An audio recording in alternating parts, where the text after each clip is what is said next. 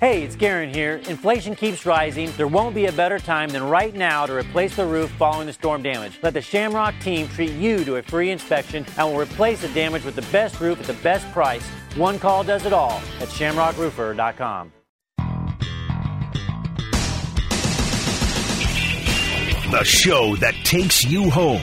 The Homestretch with Sterling Holmes on ESPN Kansas City, 1510 AM, 94.5 FM, and the ESPN Kansas City Facebook page.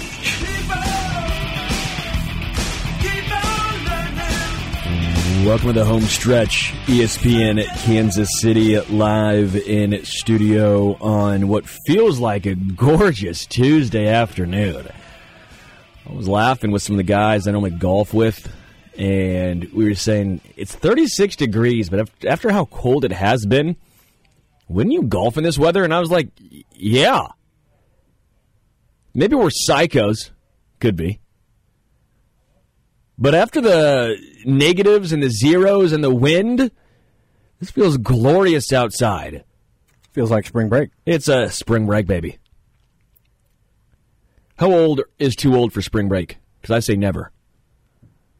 It doesn't even have to be when spring break occurs. You can just do it whenever.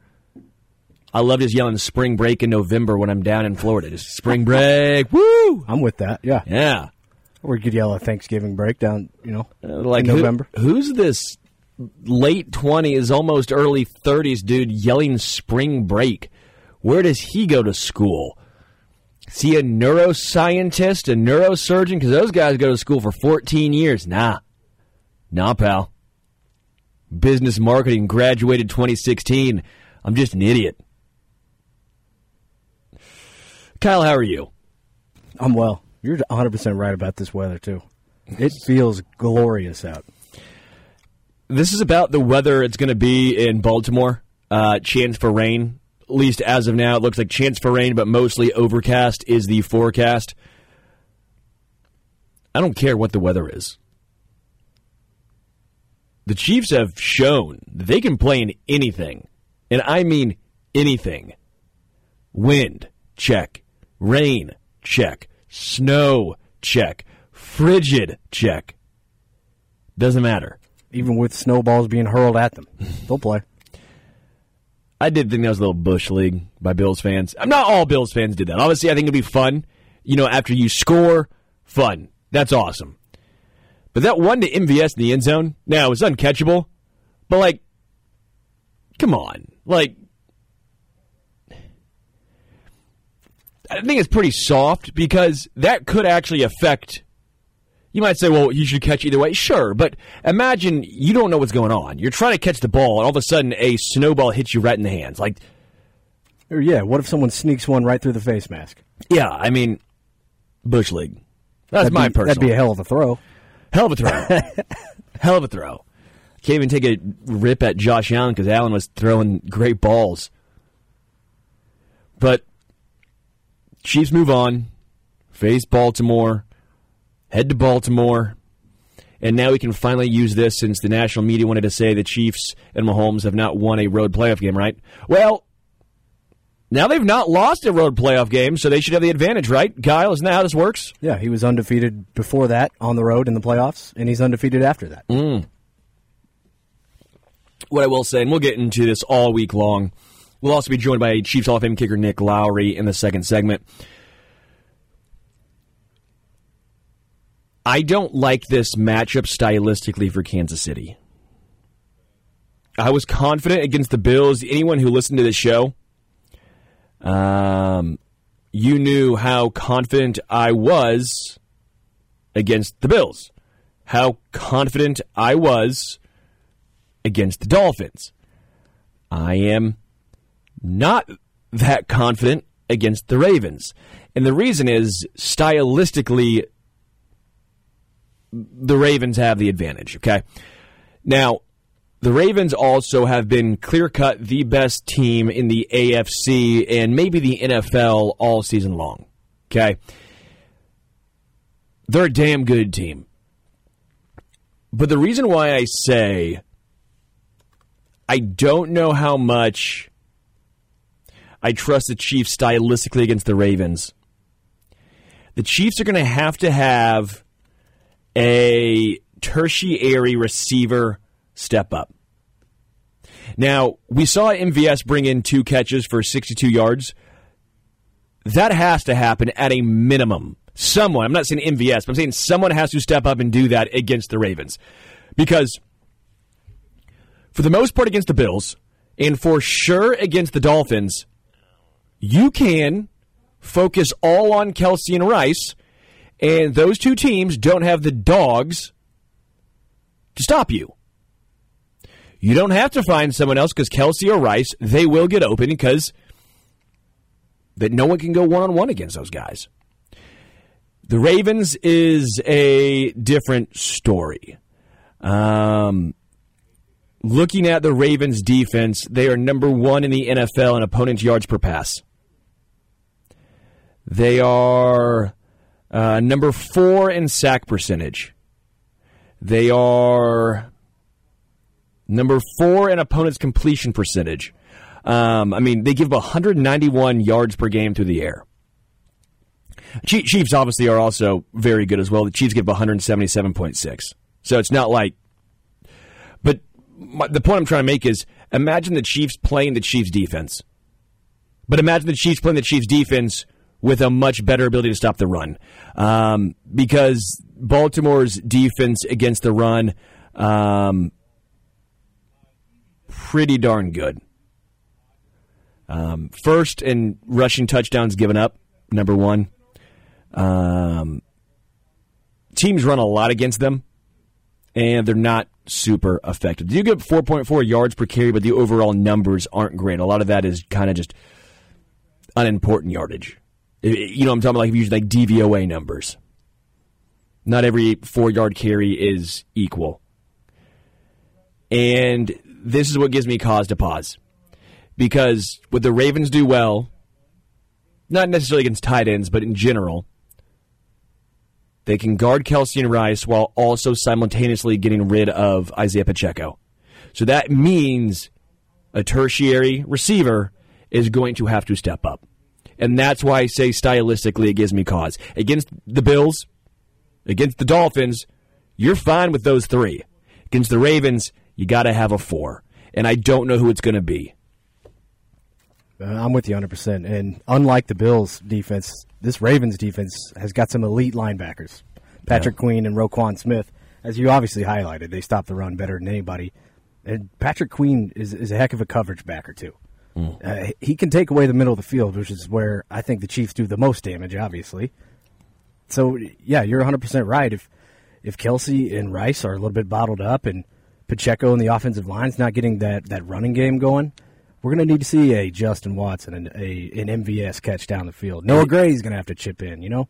And they did last week against the Bills. But the thing is, is how often have we seen the consistent stepping up of those weapons? We haven't. Now, maybe playoff MVS is just a real thing, and this continues to happen.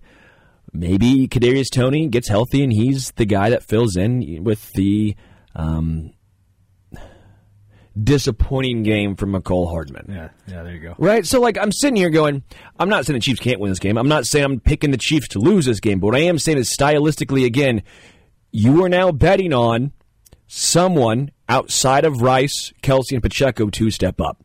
That is what this game comes down to, to me. And on the flip side of things,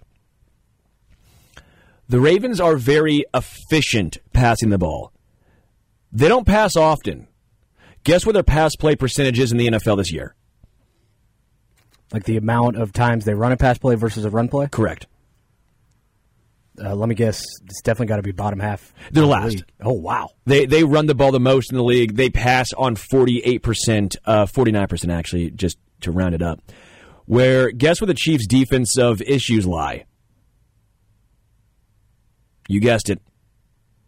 Stopping the run. Again, stylistically not a great matchup because I'm not worried about Lamar or Zay Flowers or Odell Beckham Jr. or Rashod Bateman or Nelson Agholor. Right? You're not worried about those dudes. What you're worried about is the Ravens' ability, who have been the number one ranked rushing offense in the entire NFL, going up against a bottom half rushing defense in Kansas City. the Chiefs' strengths are somewhat getting neutralized, right?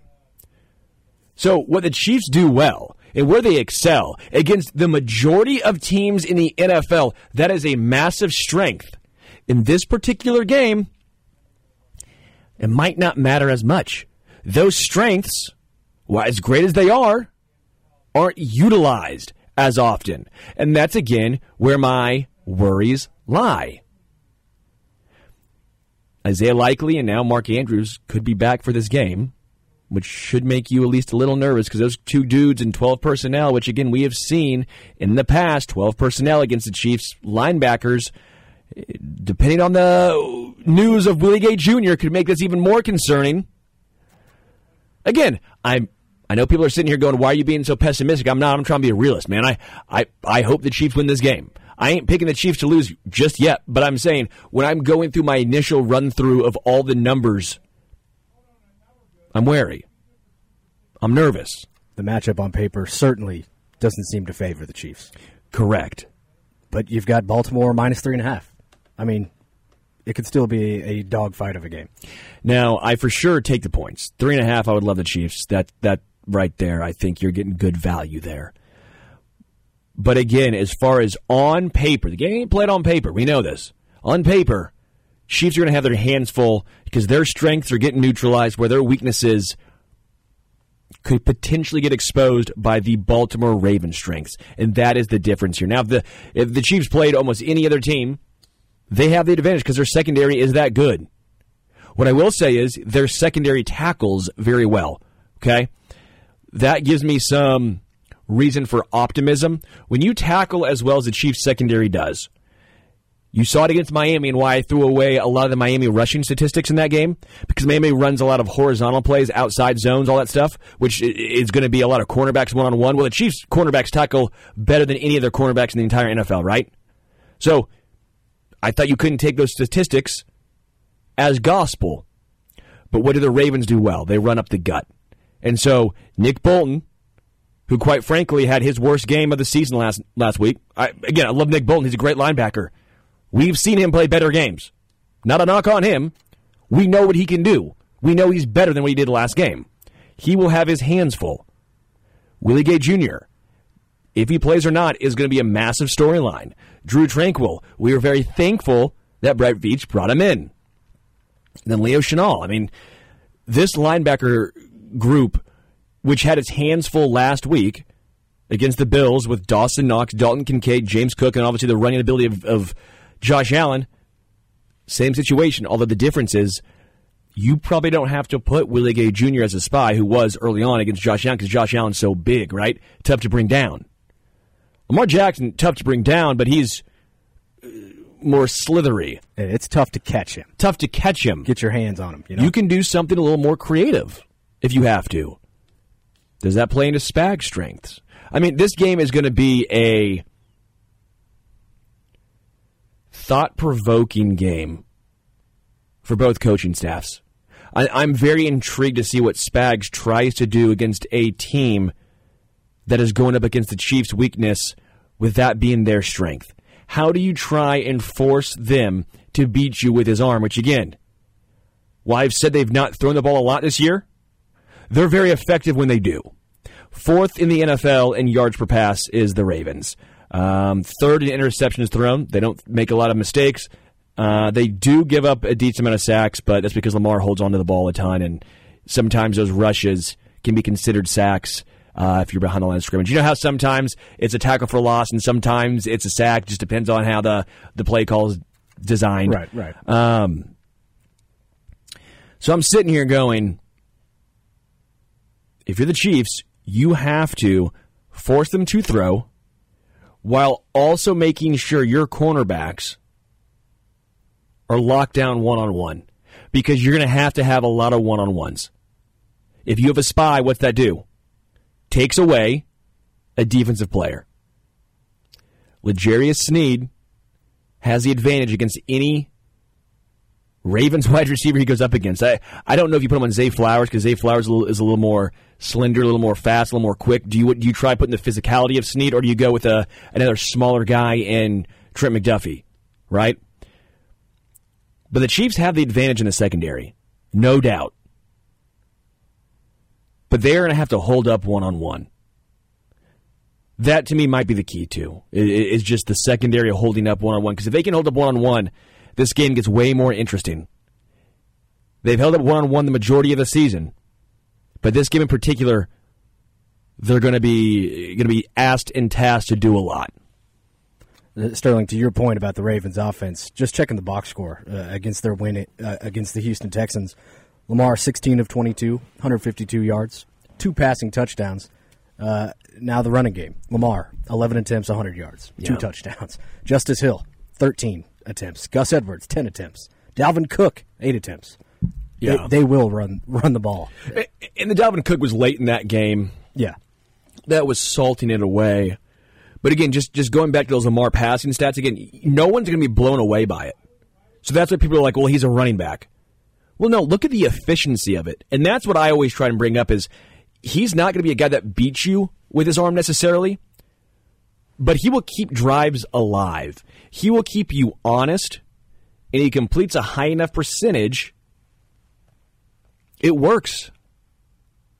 It works. How do you think the Chiefs try defensively to handle Lamar in this offense? Uh, I, I know one thing.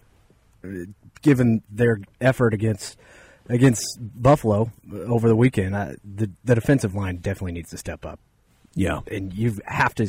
I know he's hard to catch, but you have to get to Lamar Jackson and, and force a play to break down. And I know where, that's where Lamar can succeed, but if Lamar has to escape the pocket and you've got him somewhat contained, I I I do trust the secondary quite a bit one on one against whoever the receiver is.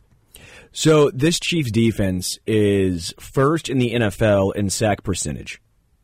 Right. They don't have the most sacks, but it's sacks percentage because a lot of teams don't drop back. It comes down to drop back numbers. They're first in the NFL. Chiefs are defensively in sack percentage. Again, the Ravens are 24th as far as sacks given up.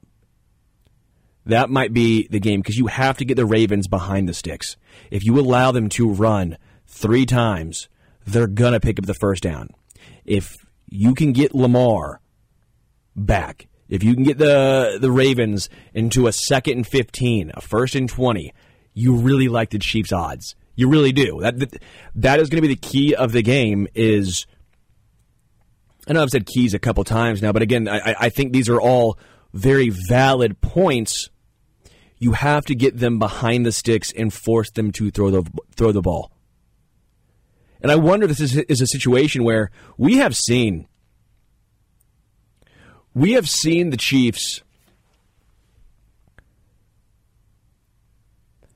or at least we have seen other teams do this against the Chiefs, and now we have seen uh, the Packers do it twice.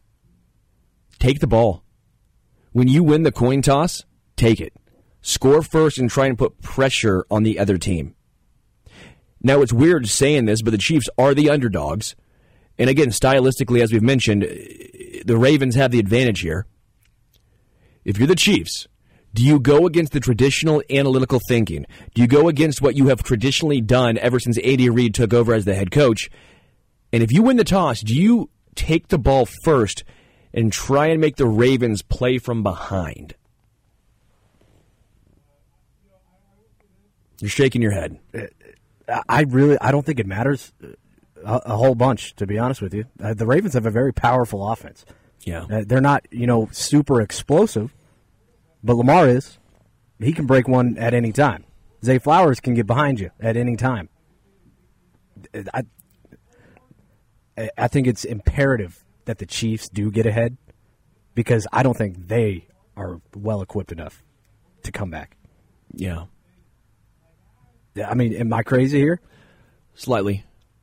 All right. Slightly. I, I think the. Chiefs' offense is good enough to come back from behind. It, it'll be difficult against this Ravens defense, who again has one of the best secondaries in the entire NFL. But what we have seen from Mahomes is playoff Mahomes and playoff Chiefs is a little different. Now, again, I'm not saying this is what it once was, even last year, but what they can do when they're behind and forced to throw is they'll throw four guys out wide you know, maybe you have Pacheco in the backfield, and or, or someone to block, if you will. Mahomes will scramble. He'll take off. Just how we're talking about Lamar with his legs, I, I think Mahomes does it a different way. Not going to look as fast, but you'll see back-breaking plays with Mahomes' legs almost as often as you see back-breaking plays with Lamar's legs. They're just done different ways. Lamar does it 11 times a game. Mahomes does it three or four, right? Special teams, the Chiefs no longer have the large advantage. Justin Tucker's not had a good season, but if we're being completely honest, I think you still say, okay, yeah, Justin Tucker, though, in the playoffs, what he's done in his career, it's a wash. Butker has been the second best kicker in the NFL for a while now, right? I think it's been Tucker one, Butker two. I said going into last week, the Chiefs have a massive advantage special teams wise over the Bills and Tyler Bass, especially with their, their punter injured. Yeah, and their punter. And what did we see? A couple shanked punts, obviously a missed field goal. You won't see that with the Ravens. You won't. And so those fumbles that Mecole had, they recovered one, but the second one, you can't do that. Um, Chamarri Conner, who by the way played a phenomenal game. Chamarri Conner, hats off to you. That, that that's the Chiefs' third string safety, right? Bryan Cook injured, Mike Edwards injured in that game. Then Chamarri Conner steps up. Great game. You got to fall on the ball. You can't try and pick up and score and be the hero. You would have been the hero if you fall on the ball. Yeah, that's a situational awareness thing. The Chiefs have just they've kind of lacked from several players this year. You know. Again, I'm not trying to take a knock on him because he had a great game, but yeah. but again, these are the things that you can get away with against the Bills. You can't against the Ravens. For example, Chiefs not challenging on the first drive the backward pass or the forward pass that was called. Again, I don't blame the refs in that situation. You know how hard that is, and when you watch that live, you're like, yeah, that's a backward pass. Yep. But when you slow it down, and you can actually see it, that was a yard forward. That's a forward pass. So I'm sitting here going, Andy Reid and the Chiefs, you got to challenge that against the Ravens. Bills, they got away with it because Willie Gay Jr., before he went out in that game, saved them four points by knocking that ball down, right? Again, these are situations Chiefs got away with. I think a lot of 50 50 balls, quite frankly, actually went the Bills' way. Like sometimes you can say you you can create your luck. I'm all for that. I get that. But the Mecole Hardman fumble, Chamarri Conner not falling on it, uh, the, the lateral pass, uh, the Bills fumbled once in the first drive and recovered, right? There, there were a lot of 50 50 balls that went the Bills' way. You can talk about the missed field goal. Is that luck? No, I think it's more their kickers just not as good. Uh, fake punt, was that luck or is that the fact that they made a dumb call? It's a dumb call. The actual 50 50 balls, Bills got a lot of. Chiefs still won. Against the Ravens, you got to actually have those go 50 50 or at least in your way because you ain't getting away with it again. This Ravens team is much better than Buffalo. Yeah, what gives me a good feeling is Patrick Mahomes. I think is playing his best football uh, of this year. Certainly, oh, by far, by far. And the thing that gives me pause is that Buffalo defense was so banged up, mm. and Von Miller is no longer. He's not the same guy, right? Zero sacks this year in how 14 games they were playing with practice squad guys in their linebacking corps. That's not what you're going to get with Roquan Smith and Patrick Queen in Baltimore. No. And as you brought up, the, the rushing defense and their numbers, just elite. I will say, Kelce did feast against those guys. Noah Gray was three of three, right? Three catches through. It's not like the Chiefs threw the ball a lot that game against the Bills because they didn't need to. Maybe you say you would have liked them to throw it more. I'm with you, but they had what was it, 48 offensive snaps? I had the number yesterday. I I, I took it down. The Bills had like 71. 78. Wow. It was okay. 39 and 39, if I'm not mistaken. So the Chiefs didn't have as many opportunities, so box score numbers, if you're a box score watcher, is going to look a little different. But against the Ravens, you're right. Travis Kelce is going to have to do that more often. Rashee Rice, Noah Gray, they need to do that more often. For both sides, linebackers versus middle of the field will be um, paramount and interesting storyline to watch. Uh, we'll take a break. We're going to come back. We'll be joined. Um, a Brant before before we go to break. Brant says I would expect Kyle Hamilton to guard Kelce all night. Yeah, Kyle Hamilton's a phenomenal safety. Um, really darn good. Let me look up Kyle Hamilton's size because I don't remember him as a super big dude. No, he he's like six five. He's a big man. Is he that big? Uh huh. First round pick at uh, Notre Dame. Yeah. Yeah, you're right. 6'4", 220. Yeah, that's a big boy. So yes, I think you're correct in that assessment. I don't know why I never thought of it. I guess when you think safeties, you're just like, oh, he's probably like 6'1", 6'2". 6'2 Yeah. is like a big safety kind of. Six two is Yeah. typically a What do you Decent think, size. What do you think Justin Reid is? Six two, and he hits hard. Yeah, Justin Reid. I would I, like Justin Reid is what I almost consider a bigger bodied safety, right? Right. Wouldn't you? Yeah. And Justin Reid is. I'm pulling it up right here. Six one two ten. Wow. Two oh seven. And correct me if I'm wrong. Kyle Hamilton, All Pro this year. Oh yeah. Mm-hmm. Good call, Brants. I think you're right there, man. I do think you'll see a lot of Kyle Hamilton on Travis Kelce. Let's take a break. We'll come back. We're joined by Chiefs Hall of Fame kicker Nick Lowery.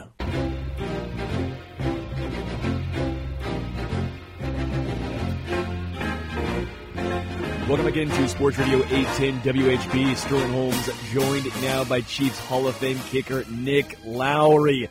Nick, it is so good to talk to you yet again on a victory week, right? It's so nice to talk to We're you. as still going, we're baby. still looking How ahead. Satisfying. How satisfying can you get? And you know, I guaranteed that Travis Kelce would have a touchdown. And and I come to think, you know, maybe he had two because his brother was there. One was for him, and one was for his brother. Uh, I, I just love the fact that now that Philadelphia is out, his brother can be there to kind of take care of Taylor in the suite, you know, and and, and frankly, as as much a professional as Travis is, to be able to completely focus on the game, and he is, he and his brother are two of the most eh, healthy, uh, you know, quality, uh, productive brothers, right? The way they support each other, no egos. So I think that was a beautiful thing, and of course like the Packers game when uh, Anders Carlson missed a 41 yarder, this game came down to a field goal as well. And we had a guy, number seven, in Harrison Butker, who made a 47 yarder into the wind look easy in the first quarter, which ended up proving the difference because Tyler Bass, who had been nine for nine in big kicks before that, badly missed, didn't take uh, into account with the gusting winds left to right, right, and badly missed that 44 yarder that would have tied up the game. So you know what? It's it was amazing, shocking, exciting, exhilarating, and unlike the the past few games, my friend, uh, seasons where the Chiefs have kind of hit their stride in early December. They really didn't hit stride until mid January, but I'll take it. I want, I want to ask you this because you brought up some good points there, especially with Butker's 47 yarder into the wind. I feel like that's not getting enough love because that is extremely, extremely difficult. And then obviously Tyler Bass is at the very end. But obviously, you know better than anyone else when you're kicking in those conditions. Can you try and walk us through the mindset and just the, the overall philosophy you have to go to? And what's harder, kicking in a wind where it's into you, a wind that's gusty in the rain? What, do, what do all goes through your mind in these different situations here? Well, when it's gusting, it's more unpredictable. Anybody who's played golf knows that. Here's a little insight that, um, frankly, may have made a difference. When I would kick in Arrowhead, which uh, at times would have bad winds, I remember one against uh, one game against the future Super Bowl team, the Cincinnati Bengals, and Boomer Esiason and company back in '88. I had five field goals in that game, but the wind was ridiculous, and I remember going into the wind, there was a, about a 35 yarder left hash. I had to aim literally five yards outside the left upright and brought it in. And the other thing I did though was when you're a right footed kicker, the ball is tilted slightly to the right because that helps with the hook. People that play golf again, there's a little bit of a hook when you got a beautiful natural power stroke. But when there's a strong wind left to right, as there was, I would have my holder literally not only not tilt it to the right, I'd have him tilt it not only straight up, but maybe even slightly to the left, which sounds weird, but what happens is in those first 20 yards when the ball's cutting into that wind, it's at an angle cutting into the wind, so it reduces the impact of that push by the wind and probably would have cut Tyler Bass's kick in half in terms of how far it was blown to the right. May have made a difference. So Um, it's tough in those situations, and every what's great about the NFL, every single detail matters. One play makes a difference.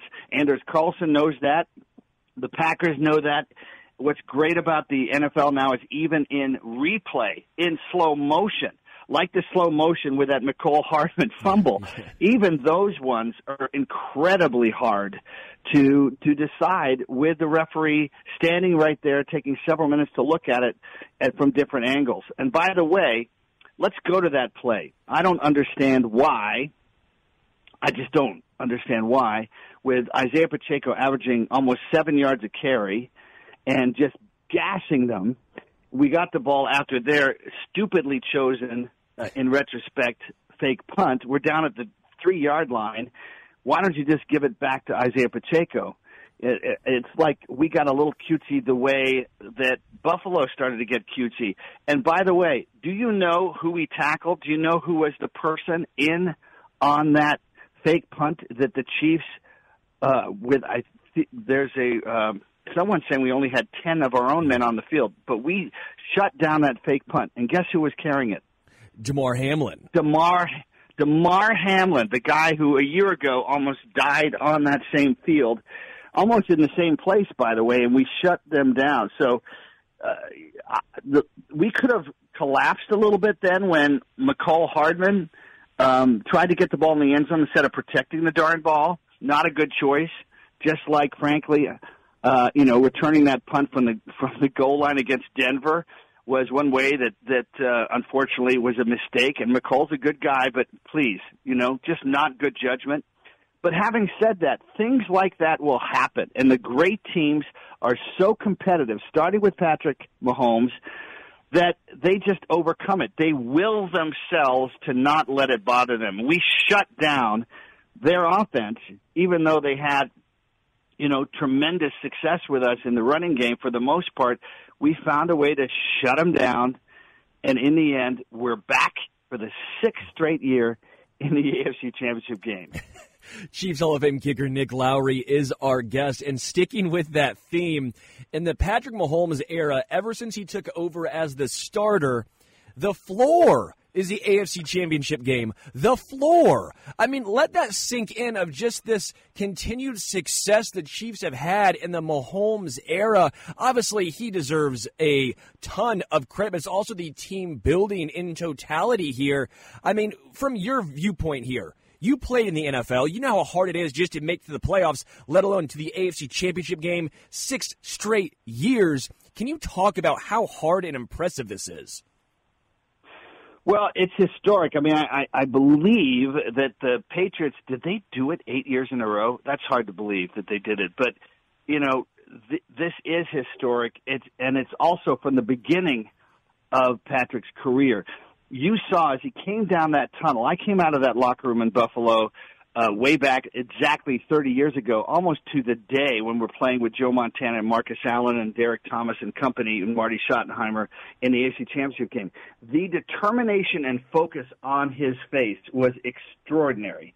And it's just, I, I, I challenge anyone listening to remember a game in the playoffs not counting the Tampa Super Bowl, which had that weird energy because of the the Andy Reid son, you know, uh, both COVID and the Andy Reid's son um, accident two days earlier.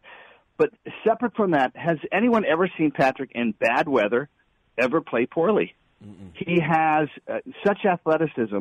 He's absolutely super quick. May not be the fastest guy, but he almost always finds a way to elude.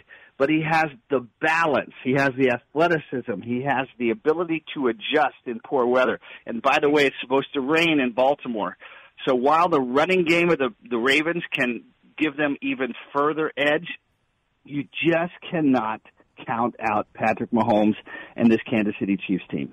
Yeah, uh, let's talk about this upcoming game. Then let's, let's switch gears again. The Chiefs won. Uh, we can have some uh, some celebration, especially when it comes to drinking some El Bandido Yankee tequila. Right? We can go drink some of the best tequila out there. But the players, obviously, now they are taking a look ahead at this particular game. What are you looking forward to? What matchup in particular you think that might be an underrated storyline as the Chiefs go to Baltimore and take on the Ravens?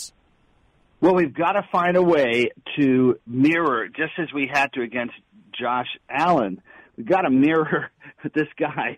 I mean, as good as the the uh, Bills were with 130 yards a game rushing, the best in the NFL with 156 and a half yards a game is the Ravens, and in the playoffs that becomes an even bigger factor. So, you know, you're not worrying uh, in the, the playoffs, you're you're worried about winning. You're not worrying so much about keeping your quarterback healthy. You want him to be healthy, but you got to just do whatever it takes. We've seen that with Patrick Mahomes, you know, getting a crack in his helmet, right? You just got to do what you have to, and so we have to account for him. So we have to have mirrors. We have to have multiple redundancies to cover for him because no one runs like him in the secondary when he accelerates his slashing, his decision making but if we can shut down their run to some degree, and number two, of course, is if we can get ahead of them in points, forcing him to throw. We've got Trent McDuffie and L'Jarius Sneed who continue to to cement themselves as the best duo. It's a little bit like uh, I'm a little biased, but Albert Lewis and Kevin Ross, and you know that great secondary we had back in the in the late '80s, early '90s. But uh, that that to me is going to be the key. How do you shut them down, and then as Chris Jones said after the game, we know that's going to be our biggest challenge to shut down their running game. And by the way, another way to do it is turn the ball over. Mm. The biggest um, challenge for the defense, as good as it has been for the Kansas City Chiefs, is it has not turned the ball over nearly as much as we'd like. It's made key plays. It's been an incredible defense, and it's playing better in the playoffs. Now, the time is ripe to make Lamar Jackson make that one forced throw, get that fumble, get that interception. Those things turn around a game. And as we started this broadcast with, every single play makes a difference. Every calculation, every detail. That's why the National Football League is four times more popular than the NBA and Major League Baseball.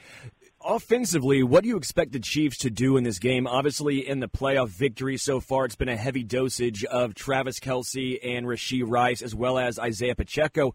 But then you saw this past game, MVS getting more involved. Do you think a MVS or a Mecole Hardman, or if Kadarius Toney is healthy and plays, do you think one of those tertiary receivers needs to step up and make a big play in this game, or do you think just focusing on Kelce and Rice will be enough?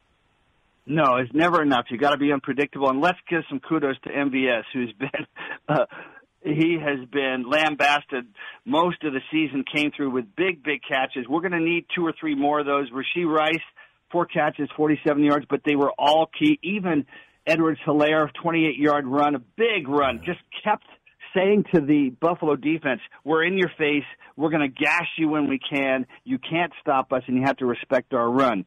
And then everything else follows. Same thing, by the way, with, with Patrick Mahomes is he gives, is given permission to run more, but we just don't want him to have to run.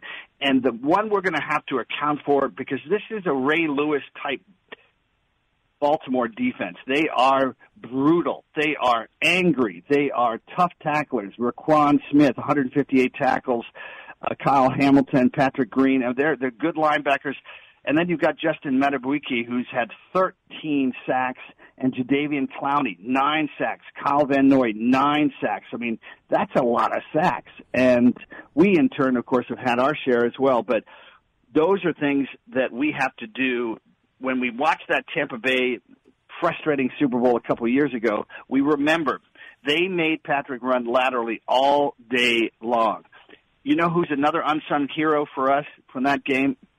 Is a certain Jawaan Taylor, yeah. who, uh, you know, the offensive line itself did a good job. He didn't have any major penalties to my knowledge, and we're going to rely on people like Jawaan Taylor to to neuter that pass rush from Baltimore. Yeah, that's a very good point. I mean, last season, Orlando Brown Jr. and Andrew Wylie obviously had their issues in the regular season, but the postseason came around. They played their best football, looking like the same thing with Donovan Smith and Jawaan Taylor. All right, as always, Chiefs Hall of Fame kicker Nick Lowery is brought to you by El Bandido Yankee Tequila. Time now to pick out your El Bandido Yankee Tequila player of the game. Lowery, who is going to step up big for the Chiefs in this one? You know, uh, Isaiah Pacheco. He is to me, and, and, and let's again give credit to Harrison Butker, who has just been unbelievable. These are the two best kickers in the NFL.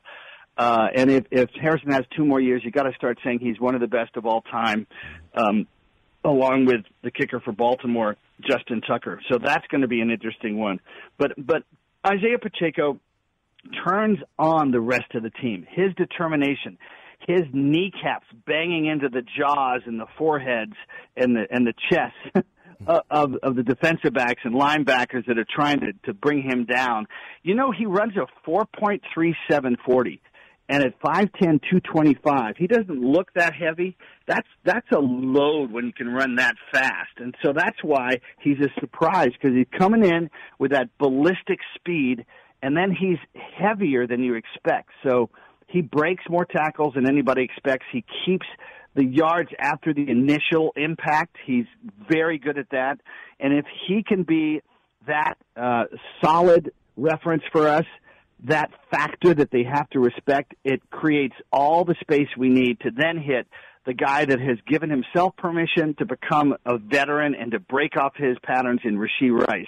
We love him. Now suddenly Travis Kelce has two other threats, and look what he did. Two touchdowns, and Travis Kelce, ladies and gentlemen, is back. All right, score prediction and Nick, what drink are you making? I know, I know El Bandido Yankee Tequila is going to be in the mix somewhere, but what are you mixing it with? You know, I'm just going to stick with in, in the cold weather. I just, I'm sorry, guys, I'm boring here. I love hot chocolate. I mix it with the hot chocolate because you know you're sitting in the stands and our fans proved their toughness and their character and their loyalty in that minus 23 degree game the week before. Uh, that's just my highlight. The, the obviously we love margaritas, and the Blanco works really well there. And by the way, March 1st, our anejo is coming out, uh, and they're all every one of them is absolutely first class. It's a hundred degree, hundred dollar tequila for forty five, forty forty bucks and you can you can enjoy it as you watch this team perform yet another miracle because they have character. They're a great team, and they're playing again another great team. I will I'll end with this thought: when those knucklehead Buffalo fans were throwing snowballs at Patrick Mahomes and Chris Jones and everyone, when apparently I, I want to hear corroboration, but apparently they deliberately shut off our hot water right? Because they were so mad that they lost. Under all of that is the supposition, is the assumption that just because on paper you think you're a better team, that you deserve to win. Nobody deserves to win. The Dallas Cowboys keep having to learn that same lesson, and they'll continue to lose in the playoffs until they realize there's only one thing that matters. You have to earn it, E A R N, on the field. I've said this before, I'll say it again. And that's why this team that has been matured through playoffs year after year, knows it has big play, but it also has a great coach and has great camaraderie. It's been through more adversity this year than ever, knows it has to do one thing earn it on every single play. Uh, if there was a wall in front of me that was not made of glass, I would be running through it right now after that speech by Chiefs Hall of Fame kicker Nick Lowery. We will take a break, come back. Sports Radio 810 WHB.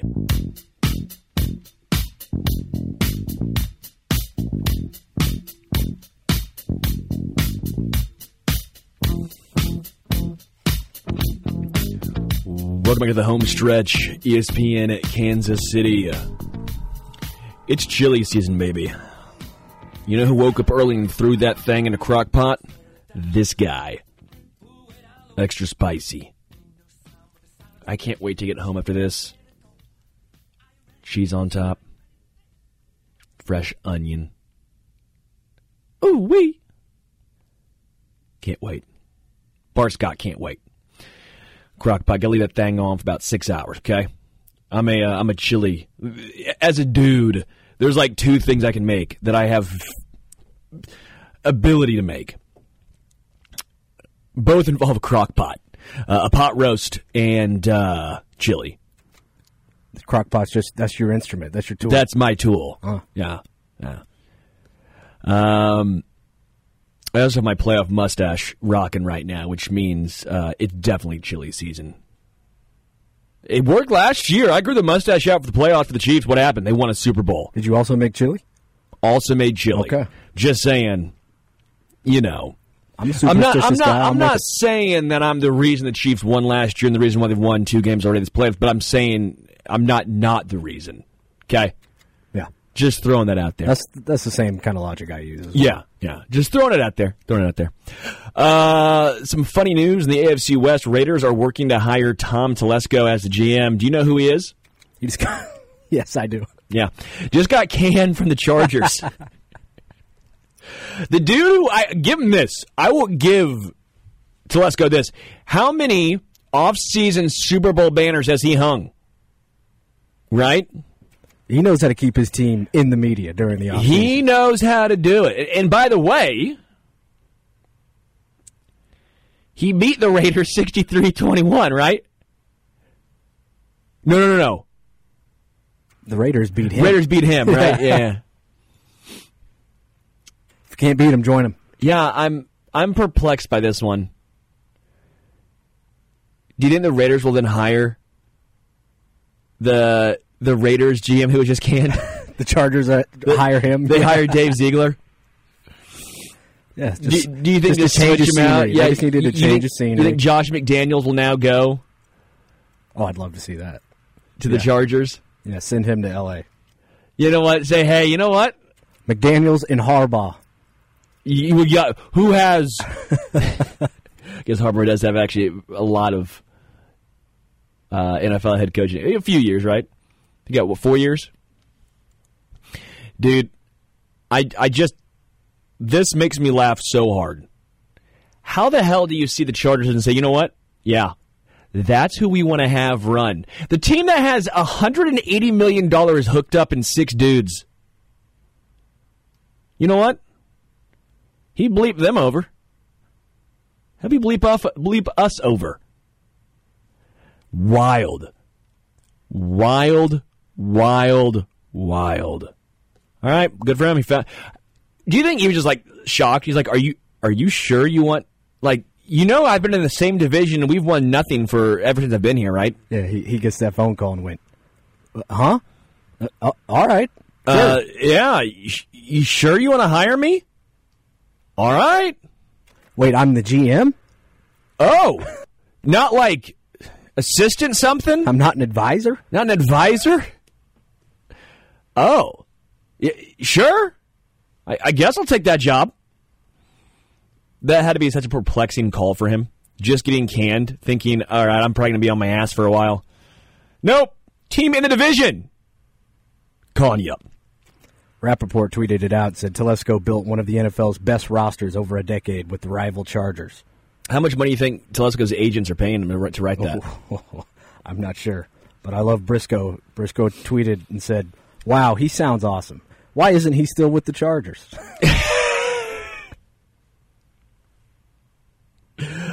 That's great. Uh, other news Titans finalizing a deal with Bengals offensive coordinator Brian Callahan. Looks like he's potentially going to be the next head coach, according to ESPN. Um, Callahan, who is replacing Mike Vrabel, would become the sixth coach in Titans franchise history. I'm a little surprised by this because I don't know why Vrabel got canned. That's really shocking to me. I think Vrabel is no. I, I know they've had two down years in a row, but let's be real now. Vrabel's a damn good head coach. It's not like you give him a lot of tools to work with.